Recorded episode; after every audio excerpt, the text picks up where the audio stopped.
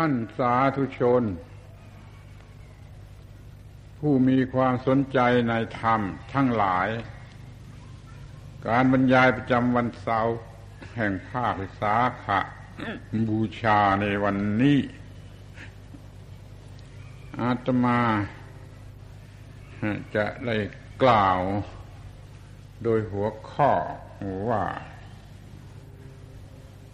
ไม่มีอะไรที่ไม่เป็นไปตามกฎอิทัปปัจจยตาเราได้พูดกันถึงเรื่องหลงอายุลวงอายุล่ออายุเลิกอายุกันมาอย่างละเอียดพิสดารแต่มีความประสงค์ในที่สุดจะเพิกถอนซึ่งอายุคือเลิกการมีอายุอันสับสนอะไรจะช่วยได้ก็ไม่เห็นว่ามีอะไรนอกไปจากความรู้อันสูงสุดเกี่ยวกับสิ่งที่เรียกว่าอิทัปปัจจยตา ควรทำความเข้าใจในสิ่งที่เรียกว่าอิทัปปัจจยตาอิทัปปัจจยตาในฐานะที่เป็นกฎก็มีในฐานะที่เป็นอาการก็มีในฐานะเป็นสิ่งที่กระทำแก่ชีวิตจิตใจของเราอยู่นี่ก็มีอิทัปปัจจยตาในฐานะเป็นกฎก็เป็นกฎของธรรมชาติที่มีอยู่อย่างแน่นอนตายตัวว่าเมื่อมีสิ่งนี้สิ่งนี้เป็นปัจจัยสิ่งนี้สิ่งนี้ก็เกิดขึ้น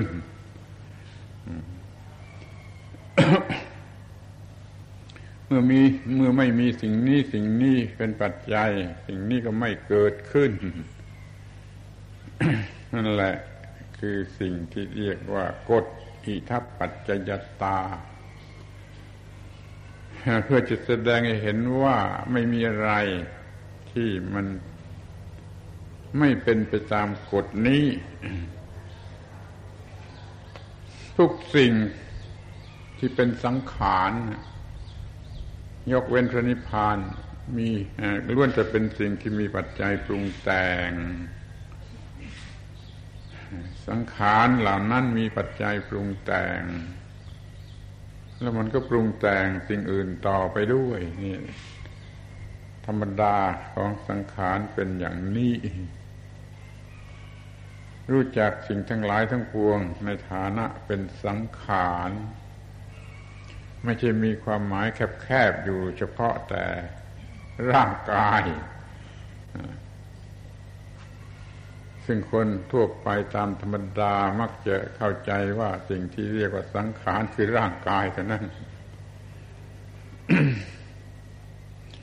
ขอให้เข้าใจว่าสังขารนั้นมันได้ทั้งที่เป็นวัตถุคือร่างกายและที่เป็นความรู้สึกหรือเป็นนามธรรมคือเป็นจิตใจทั้งร่างกายทั้งจิตใจก็เป็นสังขารเพราะว่าแต่ละอย่างละอย่างล้วนจะมีเหตุปัจจัยปรุงแต่งขึ้นมาแล้วก็พร้อมที่จะปรุงแต่งสิ่งอื่นต่อไปอาการที่ปรุงแต่งกันอย่างนี้ในขั้นตอนที่เป็นเหตุก็ดีในขั้นตอนที่เป็นผลก็ดีเรียกว่าสังขารทั้งนั้นแหละถูกแล้วพูดว่าไอ้ร่างกายนี่เป็นสังขารมันถูกอย่างยิ่งแต่ว่าคนถือความหมายกันน้อยเกินไปหมายถึงตัวร่างกายเนื้อหนังเสียอย่างเดียวไม่ได้มองให้ลึกลงไปถึงอาการที่มันเป็นเหตุหรือเป็นผลมันมีเหตุปัจจัยปรุงแต่งให้เกิดมาเป็นเนื้อเป็นหนังเนื้อหนังเกิดขึ้นมาแล้วก็ปรุงแต่งสิ่งอื่นต่อไปมันมีเหตุมีปัจจัยปรุงแต่งให้เกิดความคิดความนึกถ้าเกิดความคิดความนึกขึ้นมาแล้วมันก็ปรุงแต่งให้เกิดการกระทำอะไรต่อไปมันเป็นอย่างนี้ทั้งหมดนั่นเรียกว่าสังขารไม่ได้หมายเฉพาะเนื้อหนังโครงกระดูกเท่านั้น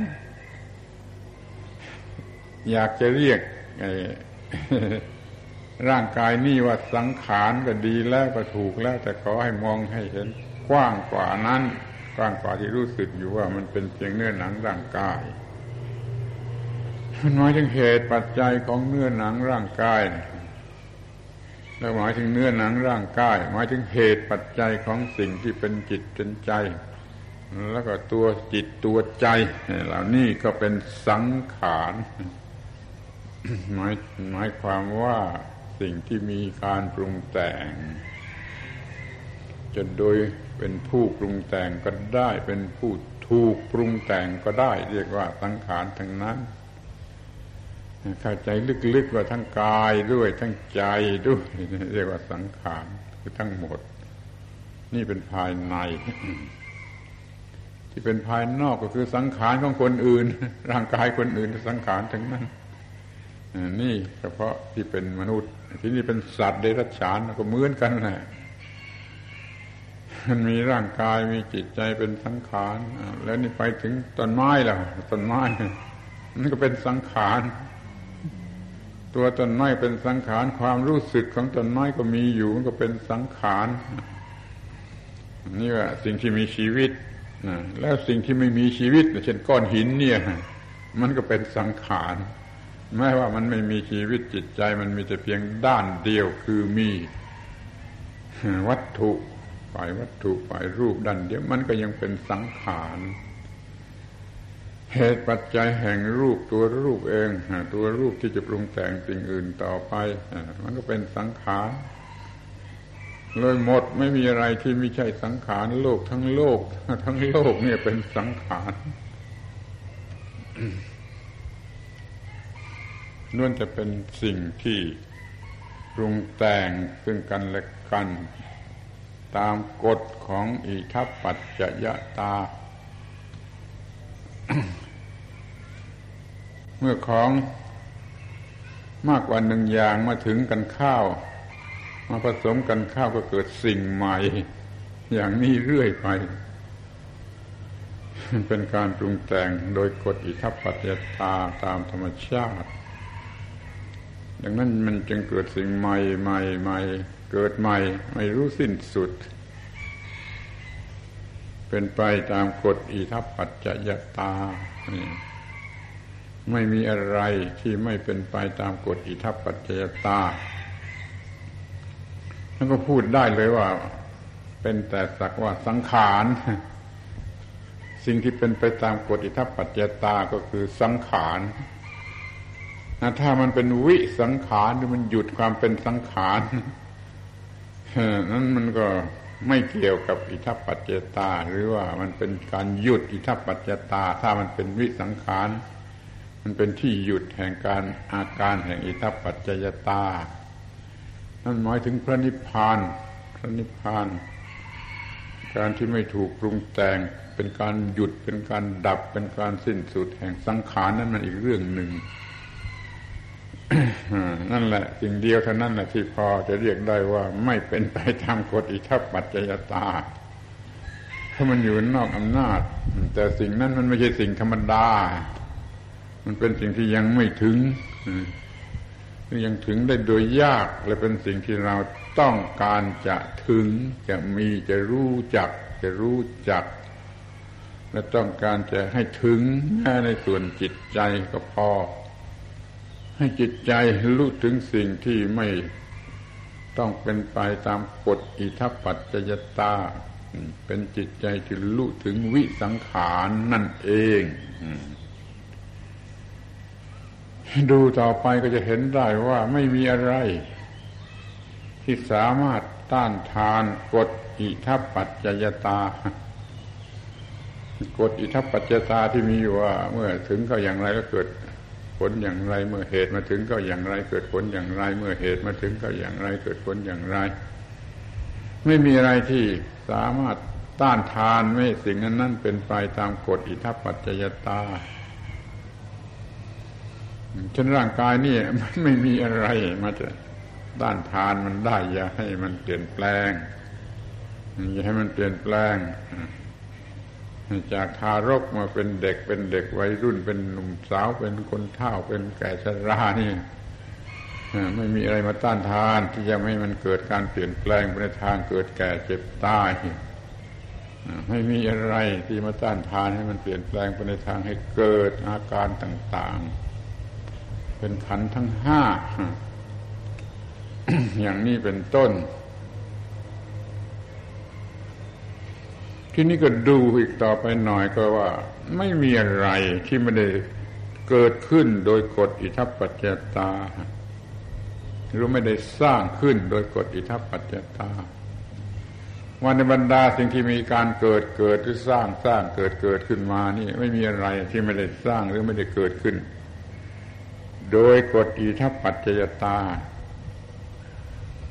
อะไรจะงอกงามมาสักนิดหนึ่งในโลกนี้ในร่างกายนี้ในจิตใจนี้ก็ไม่มีอะไรที่มันจะไม่ได้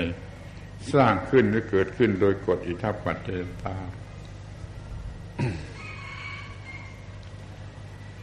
หรือจะมองอีกทางหนึ่งว่าไม่มีอะไรที่ไม่ดับลงโดยกฎอิทัปปัจจยตา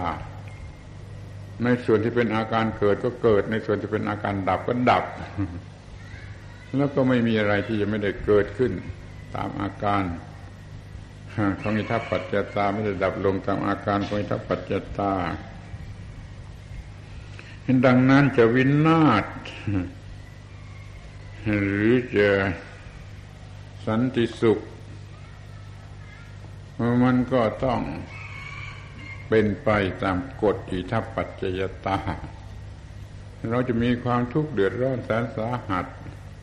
นี่เราจะเป็นอยู่อย่างสงบเย็นมันก็ต้องเป็นไปตามกฎอิทัปปัจจยตาจึงจำเป็นจะต้องรู้กฎอิทัปปัจจยตาจึงจะสามารถป้องกันความทุกข์หรือวิกฤตการณ์แล้วก็ทำให้เกิดความสงบเยือกเย็นขึ้นมา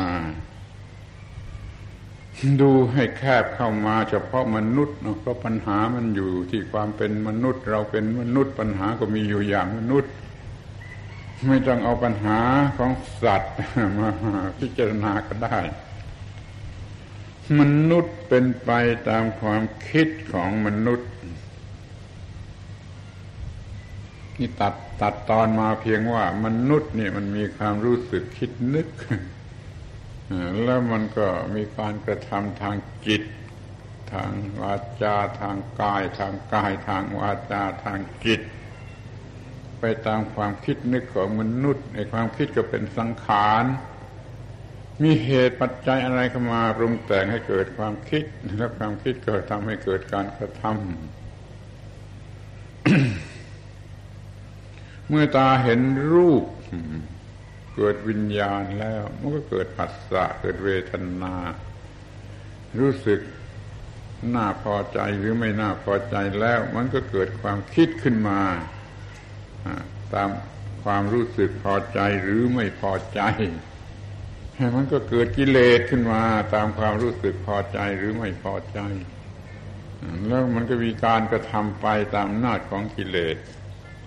นี่เห็นได้ว่ามนุษย์มันเป็นไปตามความคิดของมนุษย์ที่จะมาดูที่เกี่ยวกันอยู่อย่างเป็นปัจจุบันเป็นปัญหาในปัจจุบันความคิดของมนุษย์นี่ก็เป็นไปตามการศึกษาอบรมอีกส่วนหนึ่งทุกคนจะต้องมีการกระทบอารมณ์ภายนอกแต่แล้วมันเกิดผลไม่เหมือนกันคนหนึ่งมันมีการศึกษาอบรมมาอย่างหนึ่ง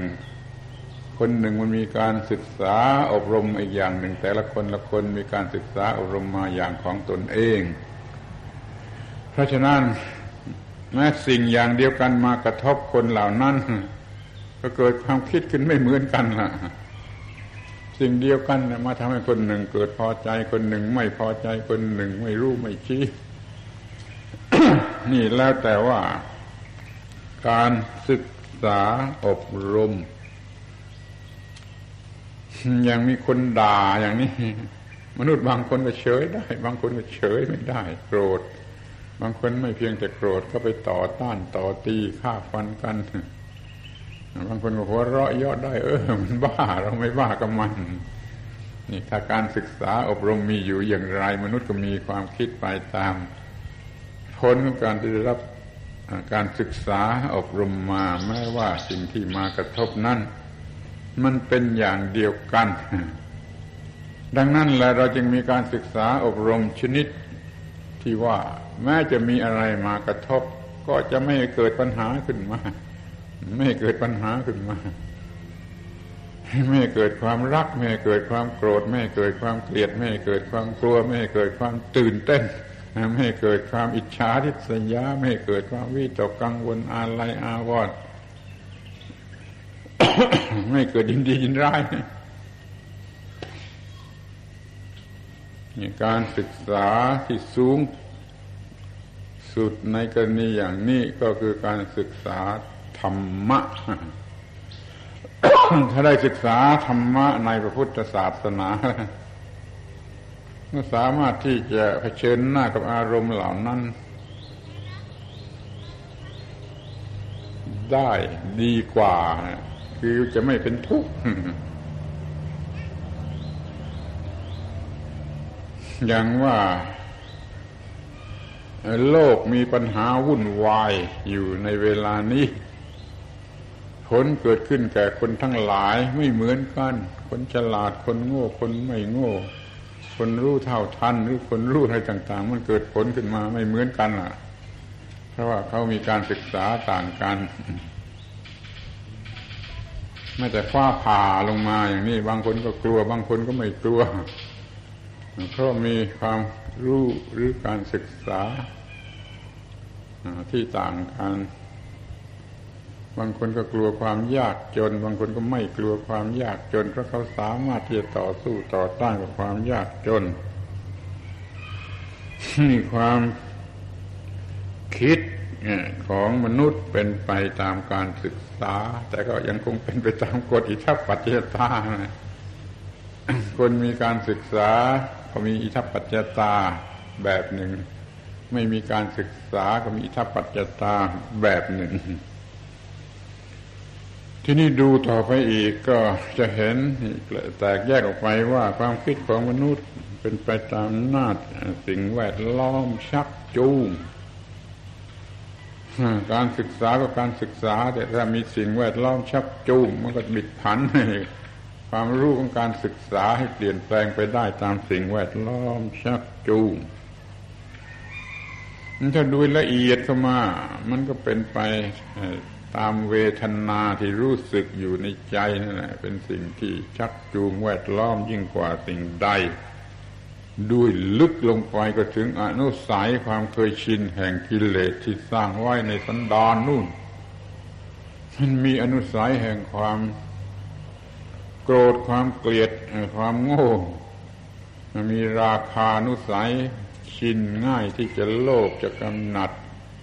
มีปฏิฆานุสัยชินง่ายที่จะต่อเกิดการเกิดความโกรธความไม่พอใจ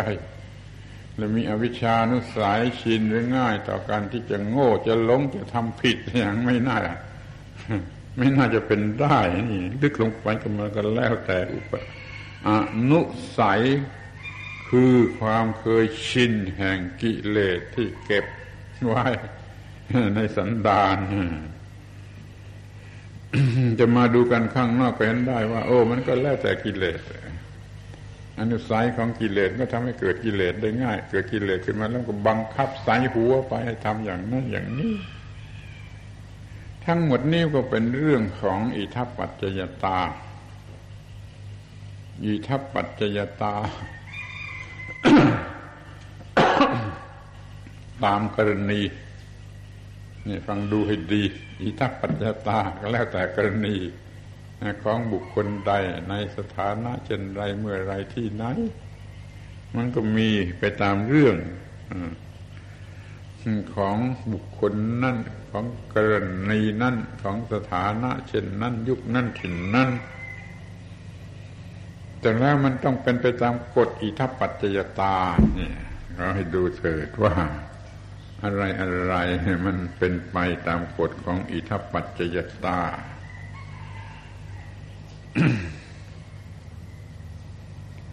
ทีนี้เราจะทำอะไรกับความจริง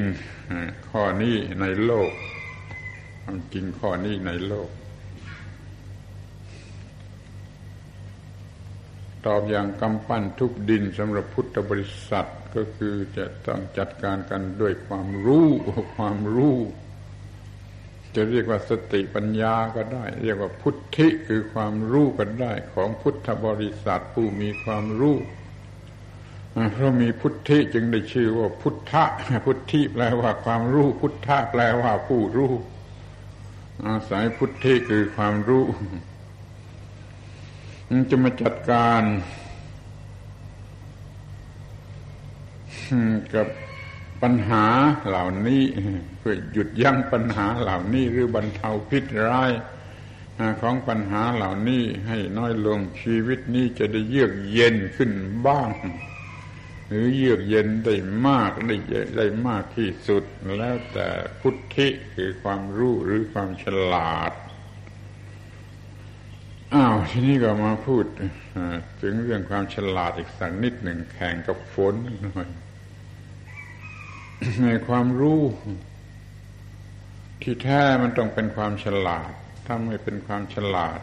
มันก็ไม่ใช่ความรู้เพราะรู้ผิดๆก็มีความรู้นั้นรู้ผิดก็ได้แต่เมื่อรู้ถูกรู้เร็วรู้ถูกต้องเพียงพอจึงจะเรียกว่าความฉลาดแต่แล้วมันก็ยังมีปัญหาอยู่เองอยู่ดีว่าในความฉลาดนี่ก็ยังมีหลายอย่างหลายประการคือความฉลาดที่ควบคุมได้หรือความฉลาดที่ควบคุมไว้ไม่ได้เดี๋ยวนี้ท่านทั้งหลายก็ถือตัวว่าเป็นผู้มีความฉลาดได้เรียนมากได้มีอายุยาวนานมาในโลกรู้สิ่งนั้นรู้สิ่งนี้มีความฉลาด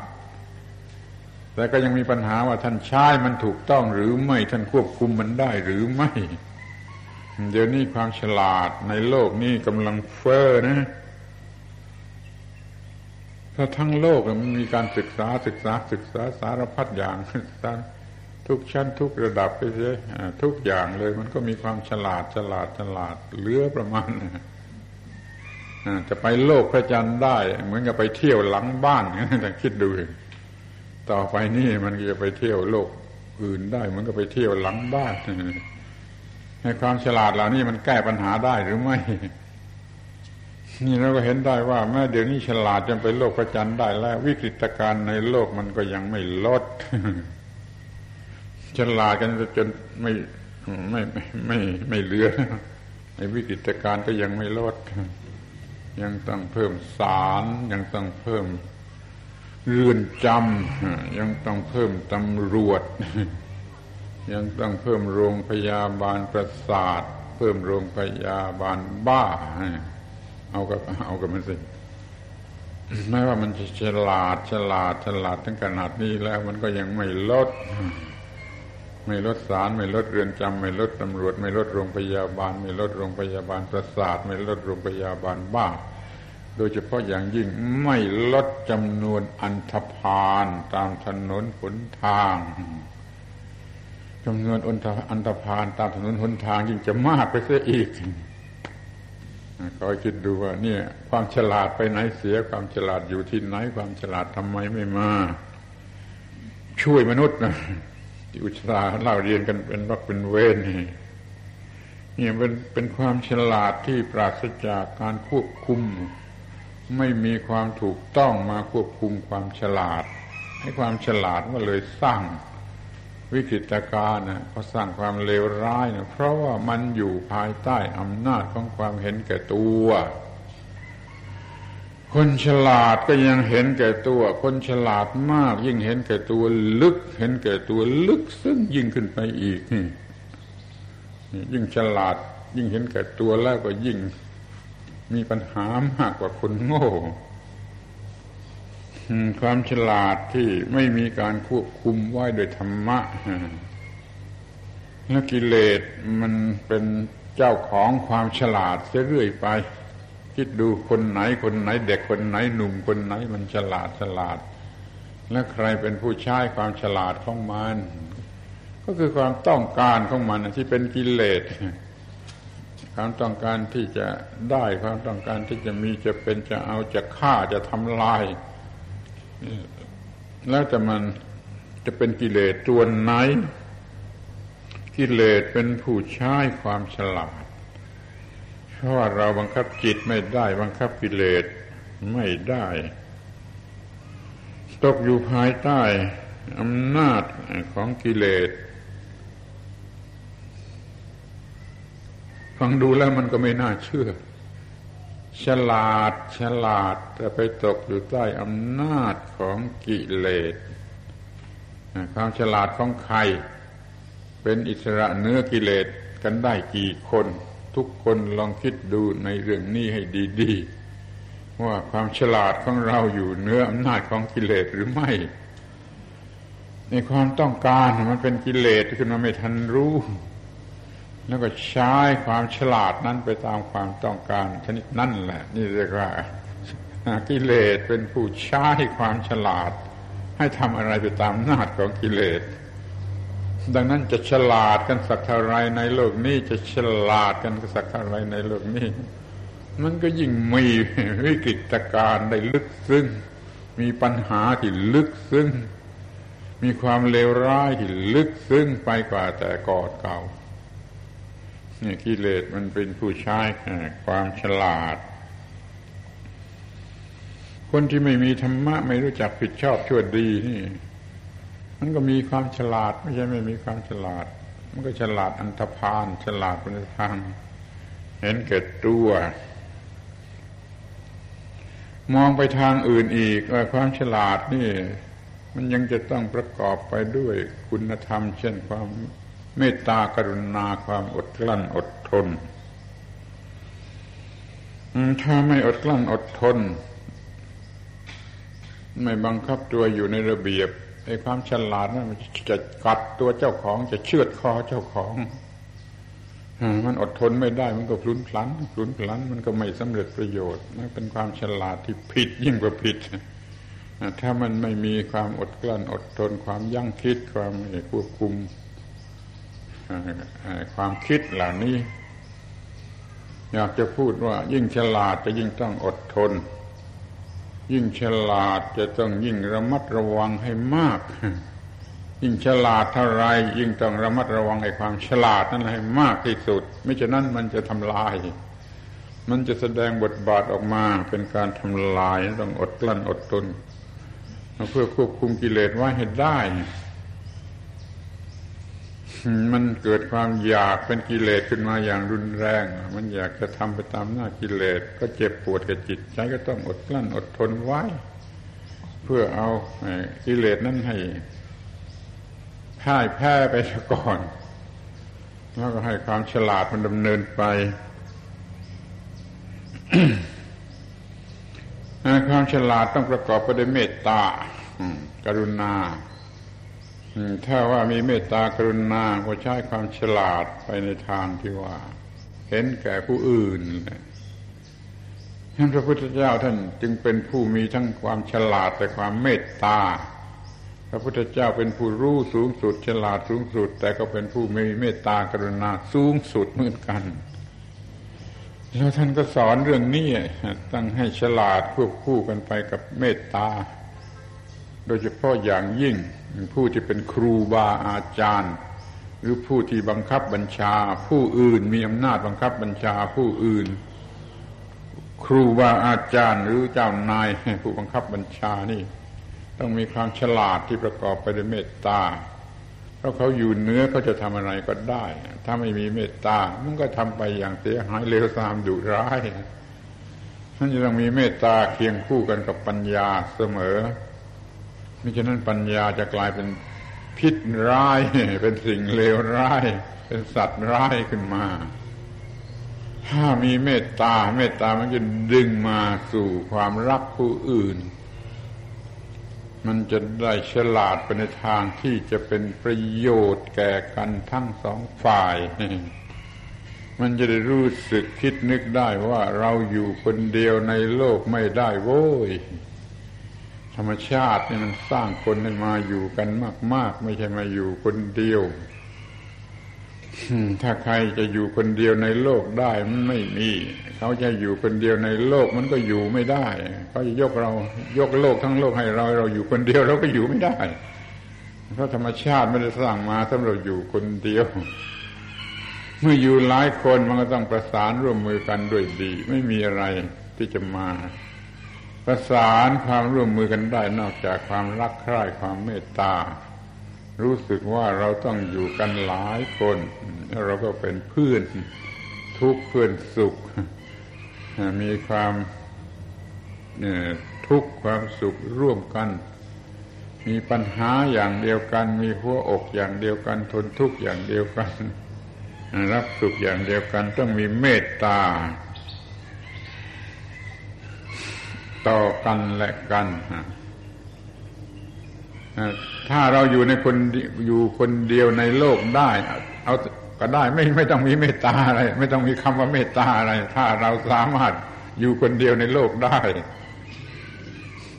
เดี๋ยวนี้เรามันอยู่ไม่ได้นี่มันต้องอยู่กับผู้อื่นมันต้องอยู่ด้วยเมตตาเมตตาแปลว่าความเป็นมิตร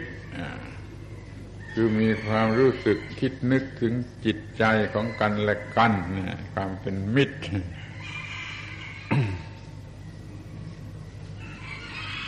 ถ้าใครอยู่คนเดียวได้ตามลำพังคนเดียวได้คนนั้นไม่มีเมตตาก็ได้ แต่บางคนยังจะคิดว่าเรื่องก็ต้องเมตตาต่อตัวเองขึ้นมาอีกกลายเป็นบุคคลที่สองมาอีก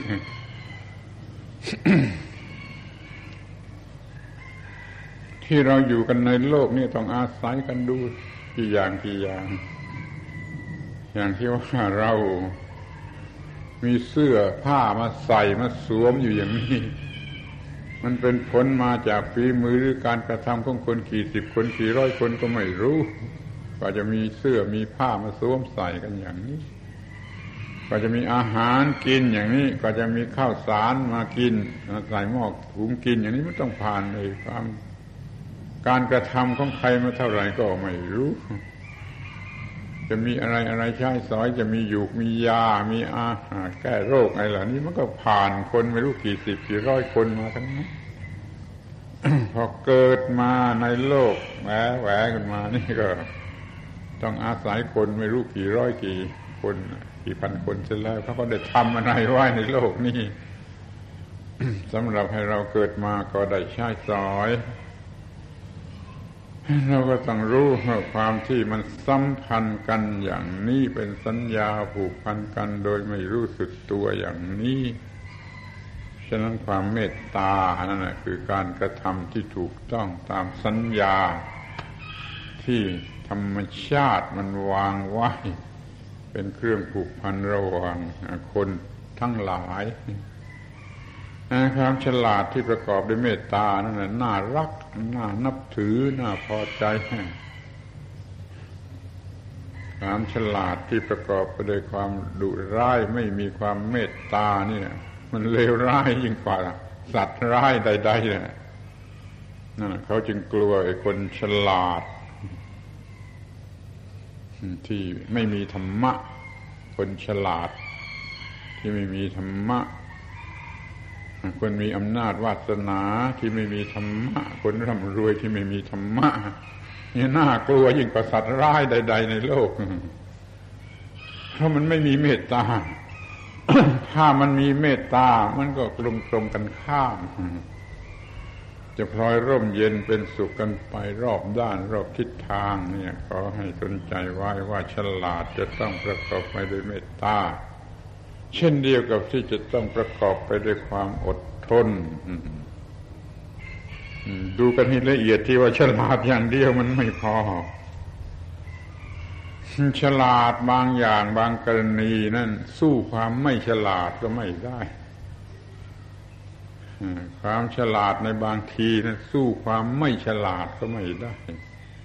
เพราะมันฉลาดเกินขอบเขตฉลาดนอกเรื่องราวฉลาดทำให้มีเรื่องโดยไม่ต้องมีเรื่องอย่างนี้สู้ไม่ฉลาดก็ไม่ได้อยู่เฉยๆดีกว่าน่าสงสารคนฉลาดบางคนสู้คนที่มันไม่ฉลาดก็ไม่ได้มันทำประโยชน์ได้มากกว่ามันมีอันตรายน้อยกว่า มันน่าคบหาสมาคมกว่ามันเป็นความฉลาด ชนิดที่เรียกว่าเชโกฉลาดในทางที่จะทำให้เกิดเรื่องที่ไม่ควรจะเกิด เชโกอย่างนั้นทำในสิ่งที่ไม่ควรจะทำมีในสิ่งที่ไม่ควรจะมีก็คือฉลาดบ้ามันบ้าฉลาดมันเมาฉลาดมันก็ไม่ไหวนี่เราก็ไม่ต้องมีความฉลาดชนิดนี้เพราะว่าความฉลาดชนิดนี้มันไม่ไหวเอาละจะพูดถึงความฉลาดข้อสุดท้ายอีกสักข้อหนึ่งความฉลาดที่มันวกมากัดเจ้าของฉลาดบางชนิดมันย้อนกลับมากัดเจ้าของทำให้เกิดปัญหาขึ้นมาจนเจ้าของต้องฆ่าตัวตายความฉลาดนี่ความฉลาดวกมากัดเจ้าของทำให้เกิดปัญหาที่ไม่ควรจะเกิดคือมันฉลาดโง่มันมีความโง่ซ่อนอยู่ในความฉลาดทำไปตามความฉลาดชนิดนี้แล้วมันจะเกิดปัญหาขึ้นมาแทนที่จะเกิดผลดีเป็นความฉลาดที่วกเข้ามากัดเจ้าของอย่างนี้ไม่ฉลาดซะยังดีกว่าเรามีความฉลาดที่มันทำให้เราลำบากบ้างหรือไม่ใครจะขอร้องให้ทุกคนสังเกตดูให้ดีๆว่าเรากำลังมีความฉลาดที่ทำให้เราเกิดปัญหายุ่งยากเพิ่มมากขึ้นกว่าธรรมดาหรือหาไม่ดูดีนะบางอย่างไม่ควรจะมีก็เอามามีบางอย่างไม่ควรจะทำก็เอามาทำแม้แต่ของกินของใช้นี่แหละมันจะไม่เกินความพอดีเกินความถูกต้องเกินความสมควรอย่างนี้ก็เรียกว่ามันทำให้เกิดปัญหาทำเจ้าของให้ลำบากมันฉลาดเป็นชักใยพันตัวเองจนฆ่าตัวเองตายออกมาไม่ได้ต้องฆ่าตัวเองตายอยู่ภายในสายใยของความฉลาดเรียกว่าความฉลาดที่มันวกมากัดเจ้าของการที่พอใจกันแต่เพียงว่าฉลาดและไม่ระวังเนี่ยมันก็เกิดความฉลาดอย่างนี้ขึ้นมาเราต้องการความเฉลียวฉลาดกันทั้งนั้นแต่ต้องรู้ไว้ว่ามันต้องฉลาดให้ถูกต้องถูกต้องทุกอย่างรอบด้านน่ะเป็นความถูกต้องแก่เหตุและผลตรงตามสถานะของตนตามเวลาที่ควรจะมีมาเข้ากันได้กับเพื่อนมนุษย์บริษัทใหญ่ในโลกถ้ามันมีความถูกต้องเหล่านี้แล้วไอ้ความฉลาดเหล่านั้นแหละคือความฉลาดที่แท้จริงถ้าหาไม่แล้วมันเป็นความฉลาดโง่คงไม่มีใครฟังออกหรือยอมรับก็ได้เลยที่อาตมาจะพูดว่าความฉลาดโง่ความฉลาดที่มันโง่ฟังออกไหมความฉลาดที่มันกัดเจ้าของนะถ้าฟังไม่ออกก็คอยระวังความฉลาดที่มันกัดเจ้าของนะคือความฉลาดที่โง่ความฉลาดที่ไปทำสิ่งที่ไม่ต้องทำไปมีสิ่งที่ไม่ควรจะต้องมีเป็นความเห่อตามเขาเพราะความโง่แล้วก็เรียกว่าความฉลาดเขาอยากมีเขามีอะไรเราก็ต้องมีอย่างนี้เรียกว่ามันฉลาดโง่มันหน้าหัวที่ว่าความโง่มันอยู่กันได้กับความฉลาดหรือว่าในความฉลาดนั้นมันมีความโง่อย่างลึกซึ้งซ่อนเข้าไว้ เอาละขอให้ระวังให้ดีๆว่าสิ่งที่เรียกว่าความฉลาดนั้นมันมีปัญหาอยู่มากเหมือนกันจะต้องชำระความฉลาดพูดอย่างนี้ฟังถูกหรือไม่ถูกจะต้องชำระสะสางความฉลาดให้เป็นความฉลาดที่ถูกต้องอีกทีหนึ่งธรรมะเท่านั้นที่จะมาเป็นเครื่องชำระชะล้างความฉลาดให้มันเป็นความฉลาดที่ปลอดภัยเป็นความฉลาดที่ไม่เป็นอันตรายขอให้เราสนใจที่จะมีธรรมะคือความถูกต้องความรู้จักผิดชอบชั่วดีควบคุมความชั่วและความดีไว้ได้ไม่ต้องเกิดเป็นปัญหาให้อายุนี้มันไม่มีปัญหาเรียกว่าเพิกถอนปัญหาของอายุออกไปได้หมดสิ้นเรียกว่าเลิกอายุนะหมายความอย่างนี้ไม่ใช่หมายความว่าตายหรือฆ่าตัวตายแต่ว่ามันเป็นการเพิกถอนปัญหาที่เกี่ยวกับอายุออกไปจนหมดสิ้นปัญหาใดๆเกี่ยวกับความยึดมั่นถือมั่นในอายุแล้วถอนมันออกหมดสิ้นไม่มีปัญหาเกี่ยวกับอายุอย่างนี้เรียกว่าเราเลิกอายุเลิกความยุ่งยากเกี่ยวกับอายุเลิกมีอายุชนิดยุ่งมันมีสันติสุขสันติภาพอันเยือกเย็นมันมีชีวิตที่เยือกเย็นถ้ายังเรียกว่าอายุก็มันเปลี่ยนเป็นอายุที่มันเยือกเย็นไม่ใช่อายุตามธรรมดาอย่างที่เขามีกันเลิกอายุอย่างธรรมดาเสียมันมีอายุอย่างที่ไม่มีปัญหามีอายุชนิดที่ไม่มีปัญหาไม่มีกิเลสไม่มีอะไรที่เป็นเครื่องเผาลนไม่ผูกมัดหุ้มห่อพัวพันขอให้มีความรู้ความเข้าใจในเรื่องนี้ในที่สุดก็มาอยู่ที่ธรรมะจะขอเสนอสักสี่ประการว่าสติอันหนึ่งปัญญาอันหนึ่งสัมปชัญญะอันหนึ่งสมาธิอีกอันหนึ่งสักสี่อย่างเป็นสี่เกลอเรียกว่าธรรมะสี่เกลอ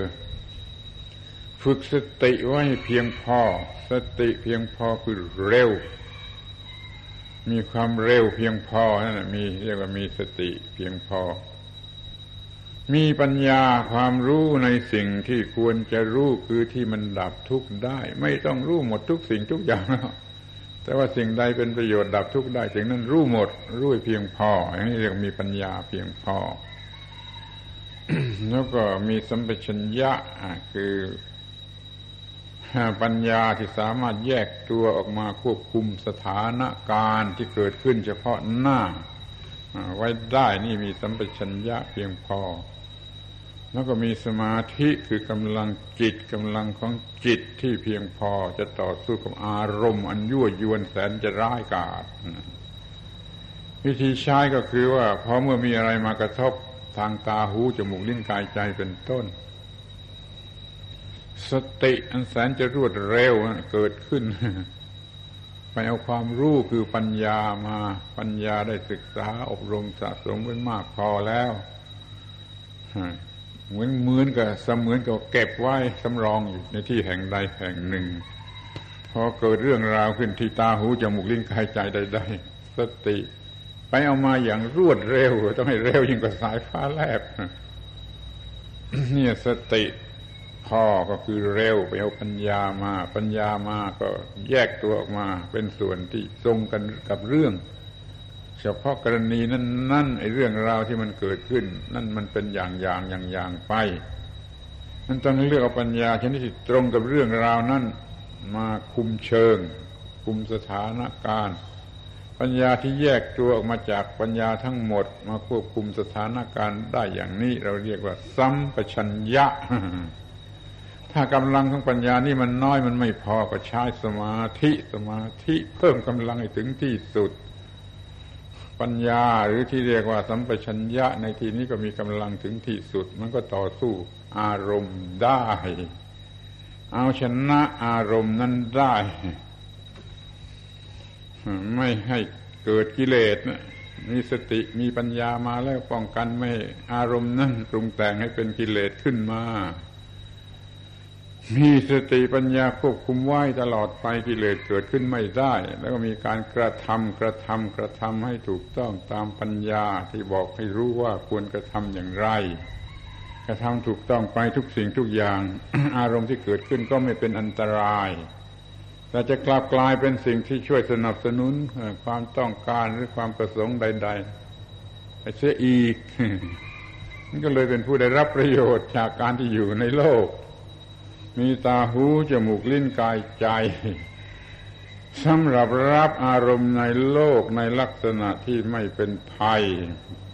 แต่ว่าเป็นประโยชน์เพราะว่ามีธรรมะมาใช้ในความฉลาดควบคุมความฉลาดขอให้จำธรรมะสี่ชื่อเป็นสหายวิเศษสี่เกลอคือว่าสติอย่างหนึ่งปัญญาอย่างหนึ่งสัมปชัญญะอย่างหนึ่งสมาธิอย่างหนึ่งมีสี่เกลอนี่เป็นเพื่อนแล้วรับรองได้ว่าปลอดภัยขอให้ท่านทั้งหลายสนใจอบรมสติปัญญาสัมปชัญญะสมาธิไว้เพียบเพียงพอมาเป็นเครื่องกำกับความฉลาดแล้วก็จะสามารถต่อต้านต่อสู้แก้ไขปรับปรุงกระแสแห่งอิทัปปัจจยตาซึ่งกำลังดำเนินอยู่ตลอดเวลาในเรื่องของรูปและนามนี้ชีวิตนี้ร่างกายนี้จิตใจนี้ให้มันเป็นไปแต่ในทางที่จะไม่เกิดทุกข์ไม่เกิดทุกข์มีแต่ดับทุกข์ดับทุกข์ดับทุกข์ดับทุกข์อยู่ทุกขั้นตอนก็จะกล่าวได้ว่าเป็นผู้ที่สามารถเพิกล้างชีวิตเลิกล้างชีวิตปัญหาของชีวิตไม่มีปัญหาในชีวิตได้รับสิ่งที่ดีที่สุดที่มนุษย์ควรจะได้รับสมตามความมุ่งหมายทุกๆประการในวันนี้ขอพูดเพียงเท่านี้ว่ามีธรรมะควบคุมความฉลาดดำเนินชีวิตไปในกระแสแห่งอิทัปปัจจยตาไม่มีความพลั้งพลาดมีแต่ความถูกต้องคือไม่เกิดความทุกข์ขึ้นแก่ฝ่ายใดอยู่กันเป็นสุขสวัสดีทั้งตนเองและผู้อื่นก็สมควรที่ได้แล้วที่ว่าได้เกิดมาเป็นมนุษย์และพบพระพุทธศาสนาการบรรยายนี้สมควรแก่เวลาและเรี่ยวแรงขอยุติการบรรยายเปิดโอกาสให้พระคุณเจ้าทั้งหลายสวดบทพระธรรมซึ่งขอให้ท่านทั้งหลายตั้งใจฟังไว้ดีๆจะเป็นเครื่องส่งเสริมกำลังใจในการประพฤติปฏิบัติธรรมะในหน้าที่ของตนสำเร็จประโยชน์สืบต่อไปณกาลบัดนี้